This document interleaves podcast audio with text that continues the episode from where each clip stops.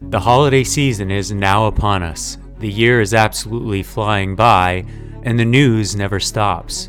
That's why we at the DSR Network have expanded our programming to cover even more of the world's events. We hope you will consider supporting our work by becoming a member. Members enjoy an ad-free listening experience, bonus content for virtually all of our shows, an invitation to the member-only Slack community, and more. Best of all, if you become a member in the month of November, you can take 50% off the membership price for the first month. Visit thedsrnetwork.com/buy and enter code STUFFING at checkout. That's thedsrnetwork.com/buy and code STUFFING. Thank you very much for your support. Nine, 12, 10, 28, 2, 23.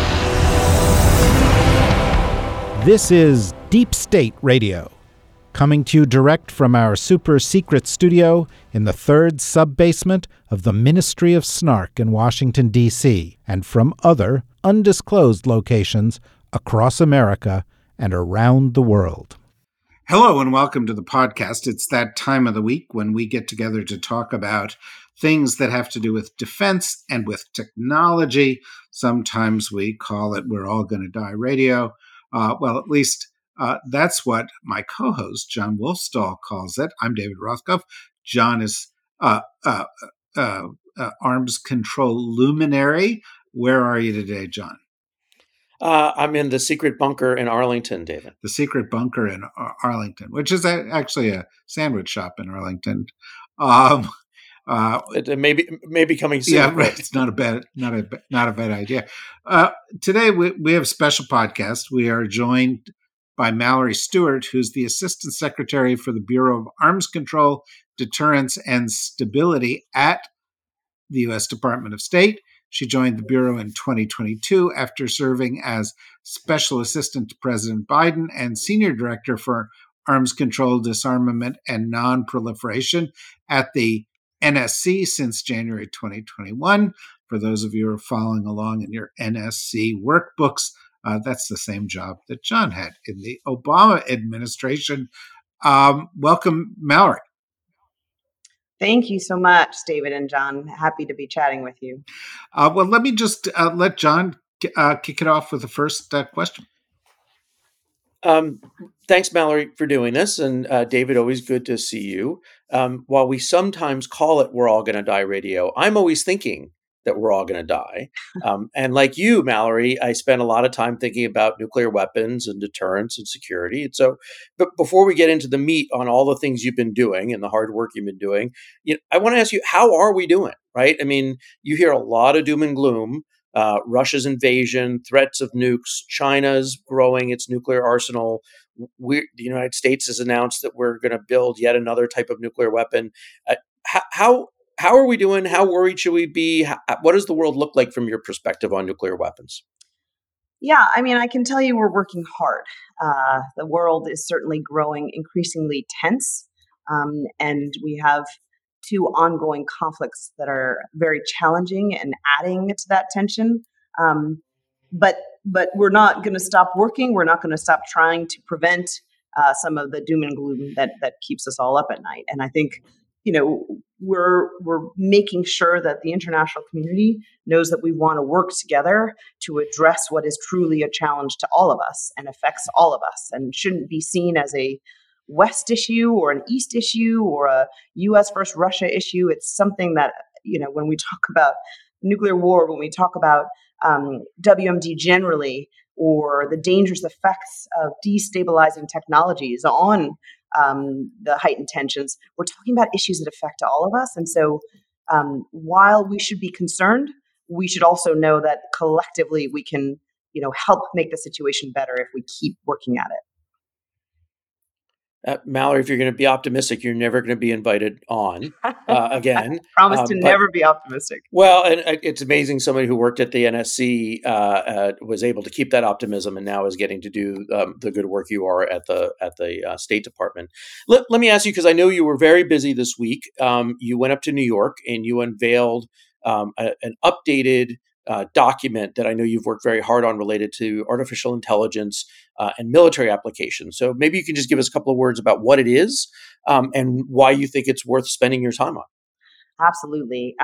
So we were very excited to launch the implementation of the political declaration on responsible military use of artificial intelligence and autonomy.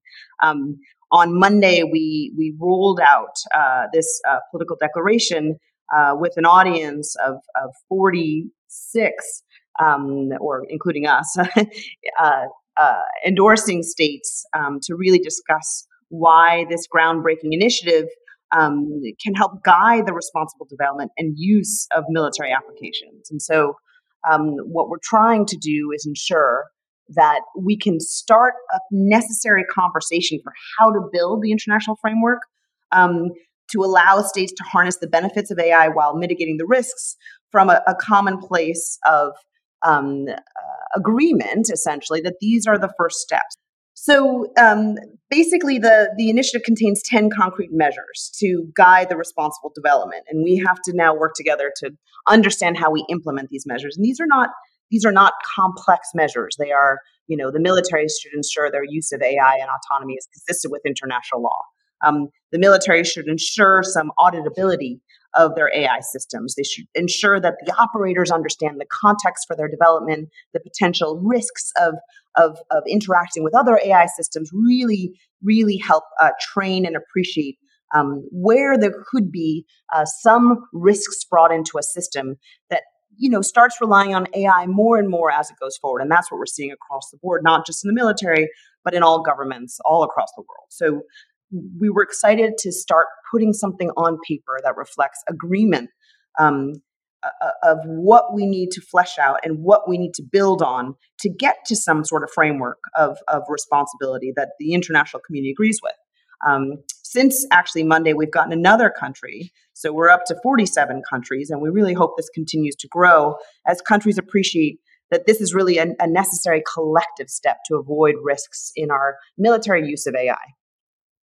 So, Mallory, I'll give you a chance to clear this up, because I got a ton of emails this week from my friends who, of course, think the U.S. government is a malevolent entity and that there's always a dangerous Defense Department program designed to kill us all. Notice that the guidelines that were just updated no longer have a reference to keeping a human in the loop when it comes to nuclear weapons. And there was a sense that perhaps that was because the United States was thinking differently about this issue. Can you explain why the update has dropped that paragraph? Absolutely. And thank you for that clarifying question.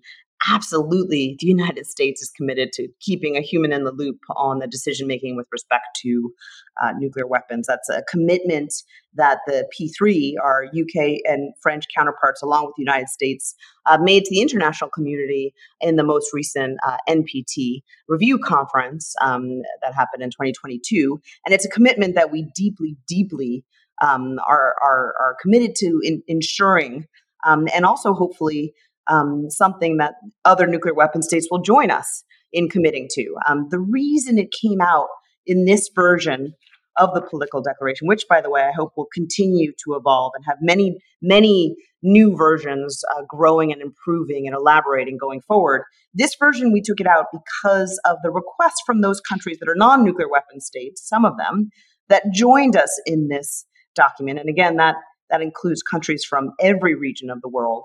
To say that if we include a statement on nuclear weapons or a commitment on keeping AI controlled by or keeping decision-making controlled by humans or AI can't be solely responsible, if we say something about nuclear weapons, we somehow suggest either that we are condoning that nuclear weapon program or that we are suggesting that everyone has accepted that these nuclear weapons will continue or are part of the military challenges that we face. And we didn't want to limit the membership in this political declaration with a provision that is only relevant to nuclear weapon states, and certainly at this point only relevant to the three nuclear weapon states that have made the commitment. So we were really letting it out we're really just only taking it out for the purposes of broader membership, but it is obviously something that the U.S. government is deeply committed to. Well, that should relieve John, who's been very concerned that someday Max Headroom would have his finger on the button. You just dated yourself, David. Nobody knows who Max Headroom is. I could have chosen. I could have come up with a lot of other nuke bot jokes. I just was trying to keep it in your zone there. Clearly, one of the things that's on everybody's mind this week is China, the president's meeting with China. You've recently been in discussions with China, and I think it's an important dimension of Biden foreign policy that dialogue between these two dominant powers is a centerpiece. How do you feel that's going on your set of issues? Yeah, I mean, this was an important conversation. It was important to lay the groundwork for our leaders to then subsequently engage. So we met on November 6th. Our leaders subsequently engaged, of course, at APEC, which everyone is watching. And it was important to have a conversation to, tee up what needs to continue in this arena, in-depth discussions, substantive, candid, to address maintaining open lines of communication and to responsibly manage what right now is a tense relationship. And I think that's why it was positive to have the conversation.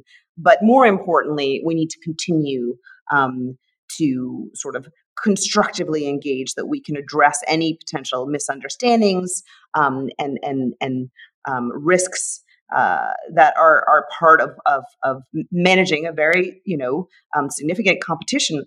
But also a significant sort of relationship that really affects the global community.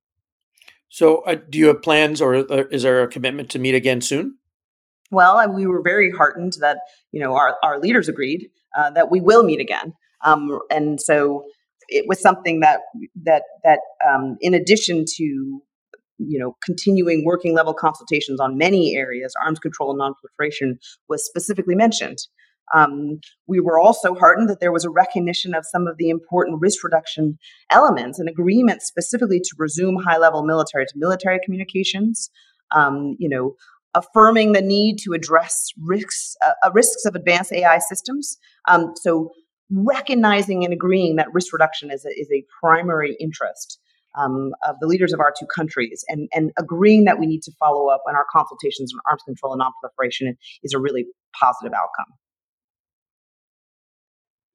Yeah, no, John, in your initial list of questions, you wanted to go to the next set of multilateral talks on nuclear weapons.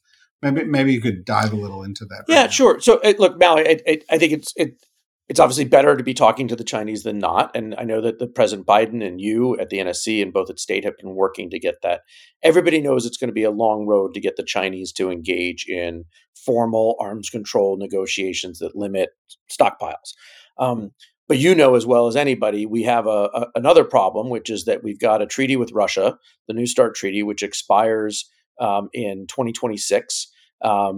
My understanding is the U.S., with your support, has made a proposal to the Russians.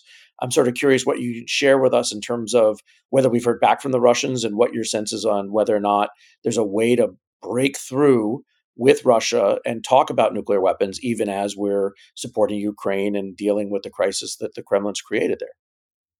Yeah, I mean, as has been reported in the press, after Jake Sullivan, our national security advisor, said in his June 2nd speech, we are ready to engage with Russia on what the future of our potential guardrails on arms racing through the New START treaty and beyond looks like without preconditions, but also following on to President Biden's statement that we still need a partner in good faith. We have provided a non-paper that tried to sort of raise questions and ask about potential misunderstandings on their part, or our questions regarding their inconsistent statements. It wasn't, John, as you suggest, a proposal for an actual follow-on treaty, but it was certainly a question-asking document. It was a request for clarification on issues that they had raised in their numerous press statements about New START and compliance with New START. So it was an important, I think, paper to get in front of them. We haven't heard back from them, and they've continued to make indications that they may or may not respond, but their interest in discussing this is tied to our willingness to stop supporting Ukraine. I mean, I think that's not realistic, and they know it's not realistic. Ukraine has a right to continue to defend itself, and we have to support it in the face of Russia's continued illegal invasion and in violation of the UN Charter. So if they tie it purely to Ukraine, it's going to be a very difficult conversation to have. If they're willing to see the broader sort of relevance to their own national security by having this important conversation with us, by actually figuring out where there's guardrails and constraints in the nuclear arena that would be in our mutual interest, then maybe we can have that conversation. But thus far, they have not responded, and they have suggested that this is purely dependent on our willingness to let Ukraine be overrun. So what I'm hearing is, yeah, we gave them a paper, but it's not really a proposal for following on to the current arms control. It's basically about clarifying the problems that we have and they have with the current arms control agreement. Is that fair? Yeah, I mean, I think basically what our efforts have been since their illegal suspension of the treaty with no basis is to try to encourage them to return to compliance, right? We're not holding our breath for that, but we're trying to demonstrate that it's certainly in their interest to return to compliance, that they have said things like they will maintain the central limits under the treaty until such time as the treaty expires, but we may have no way to confirm that or verify it. And really, how do they expect us to take their word for anything at this point, right? They have suggested they will continue to, provide certain information under other agreements, not under New START. And again, it's very hard to understand where their decisions are tied to reality or tied to what they think others want to hear or tied to expectations or not related to sort of coherent approaches to maintaining strategic stability and maintaining their own national security. So we're really trying to clarify those questions with them. So Mallory, you're really helping me with David because he always thinks I'm way too depressed. But what I'm hearing is, we're talking to China, but not about arms control restraints. We're talking about norms or crisis management. We're talking to Russia, but not about a follow-on agreement. So David, this is why I drink in the evening, because if you take a step back, things. As far as I can tell, you're drinking all day long, actually. and that explains it. But let me ask a question here that follows out of it, which has to do with nuclear arms control issues that are complicated by current conflict. We've got a situation in the Middle East where we're extremely concerned about escalation. All escalation roads, all escalatory roads, lead to Tehran. And clearly, we've got a set of concerns about Iran's nuclear program. To what extent does the current situation complicate that set of issues or raise new concerns that you may have? Yeah, well, let me back up for one minute, because I do want to address John's point that, I don't think it's accurate to say that we have not discussed arms control with China. But of course, in my sort of definition of arms control being quite broad, arms control mechanisms that reduce risk can include sharing threat perception, sharing an appreciation for why issues can be destabilizing, right? Raising awareness of an increased challenge as a direct result of destabilizing activities that we perceive China to be doing, or China potentially has concerns about our activities. These are all precursors to a more broad traditional arms control model. And I want to be clear about that, because you know, I hear a lot that we're not doing arms control right now. I see arms control as including risk reduction, as including preventing misunderstanding and miscalculation, everything that we do to actually work even in the normative arena to define what responsible behavior is. Arms control in the sense that our objective is global stability and security. So just wanted to clarify that point. But with respect to Iran, it certainly doesn't help that we have increased cooperation between Russia and Iran. We have no real incentive for Iran to work with the international community for greater oversight and IAEA insight into what it's doing when, you know, they are able to get all the support, assistance, and sort of military, you know, guidance or partnership that they need from Russia and others. And I think it's unfortunate that we have a situation in which, you know, Iran is able to continue to have a potentially hidden capacity without the oversight that can stabilize it in the eyes of the international community. And that's an exact recipe for misunderstanding and unintentional escalation. So, Mallory, we had IAEA Director General Rafael Grossi on We're All Gonna Die, although he ended on an optimistic note. So, you know, he and you obviously hang out in the same spa to rejuvenate. But he raised a really ominous warning. He said he's getting close to the point where we're losing the continuity of information about Iran's mining activities, its centrifuge production activities, to where he's not sure he'll be able to keep certifying in the future that Iran doesn't have stuff squirreled away somewhere. I mean, how do you think about that problem? How close are we, not necessarily to breakout, because I think that's a significant worry too, but just like we're never going to be able to get Iran back in the box. Do you worry about that? I mean, yeah, I think I worry about that. Obviously, I think everyone is worried about that. But I should point out, because I'm very mindful of different bureaus' equities in this conversation, that my sister bureau, the International Security and Nonproliferation Bureau, is more in the lead on this Iran issue. But your question is relevant from a risk reduction perspective, where we play a little bit more in that the less oversight, understanding, and sort of insight into the Iranian nuclear program that the IAEA has, the less they're able to calm the international community or address concerns that it's continued to grow in the international community. And that is where risk develops. And when that continuity is lost, there is no ability to assuage the fears that could lead to unintentional escalation or miscalculation without returning to some level of insight. And that's where there seems to be no good forward progress. The United States Congress has been somewhat dysfunctional recently. Understatement of the century, David. Right. And, you know, there's some uncertainty about how it's going to move forward with, you know, defense budgeting and issues that pertain to deterrence. To what extent do you see the dysfunctionality of the United States Congress as a risk factor?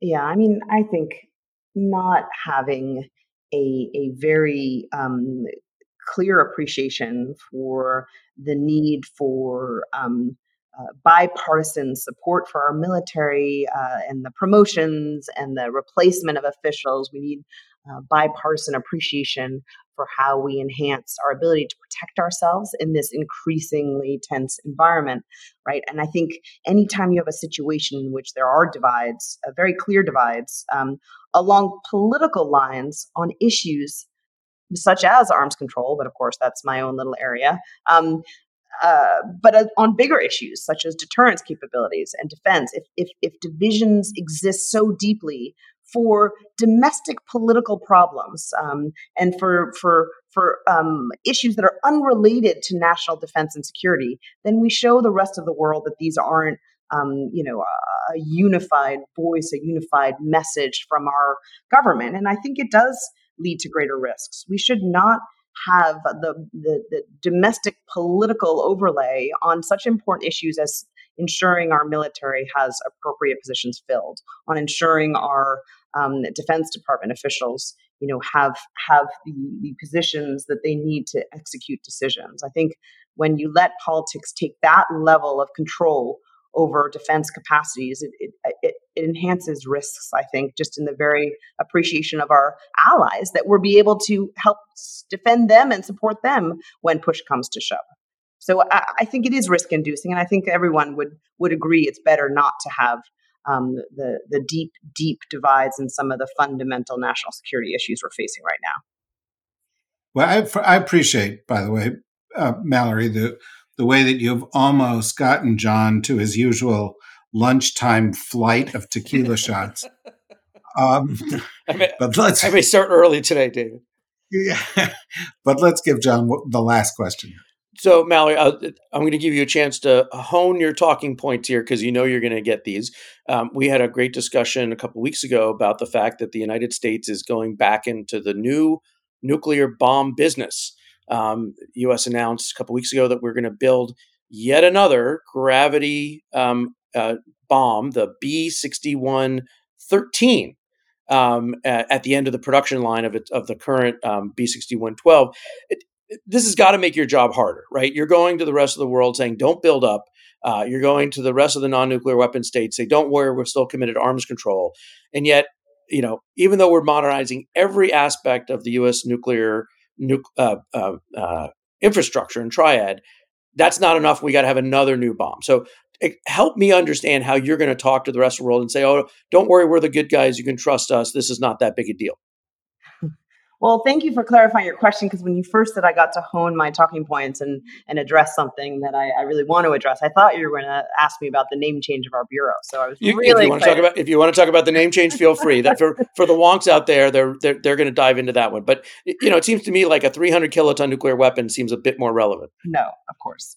Listen, it's not a new nuclear weapon. It's not an additional number of nuclear weapons. This is a substitute out, and a modernization actually is more accurate of the 12 variant for something that is improved in systems perspective and capacities. So I think, unfortunately, if it's described as a very new nuclear weapon, I'm not sure that, or described as a new nuclear weapon, it's not accurate, right? It's a modernized variant that has greater capacity and is something that's important for us to demonstrate our transparency on, right? We are trying to address all the questions. We're having briefings with allies. We're fully answering the confusion, I think, that this rollout potentially could lead to. And we're trying to demonstrate that this is the way, again, this is what we view as stabilizing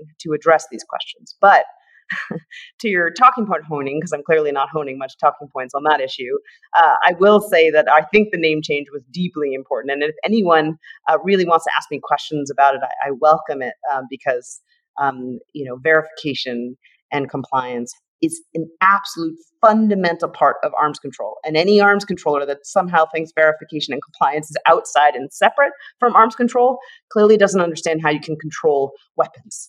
And that's why we changed the name from arms control, verification, and compliance to arms control, deterrence, and stability, in large part because what we do to deter bad behavior, to demonstrate what we view as stabilizing and hopefully internationally recognized as responsible behaviors, deters bad action.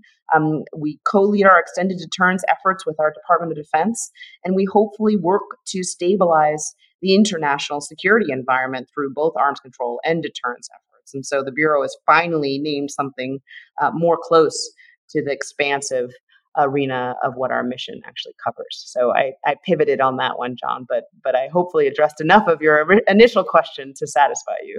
You're very adept, Mallory. That's why I asked. Yeah, and all the nerds, the nuclear arms control nerds out there who are listening to this podcast, the millions of us, David. Yeah, the millions. Appreciate the clarification. And then with that, thank I you. Should say hi to my mom. But anyway, yeah. Wait a minute. Are you saying your mom is a nuclear arms controller? No, or she's not, just unfortunately. She's a good mom. She's going to listen to the podcast. There you go. Exactly. Yeah. Well, hello, Mallory's mom. Thank you very much, Mallory, for joining us. As I said, Mallory's Assistant Secretary for the Bureau of Arms Control, Deterrence, and Stability, and now you know what all that means. We are grateful that you could take the time to join us, and perhaps you will we'll be able to coax you into doing so again at some point in the future. For now, thank you very, very much. Thank you, as always, John. Thank you, everybody, for listening. We won't be back with this podcast next week because it's Thanksgiving, and really, we're not going to spoil your holiday with more of this. But we'll be back.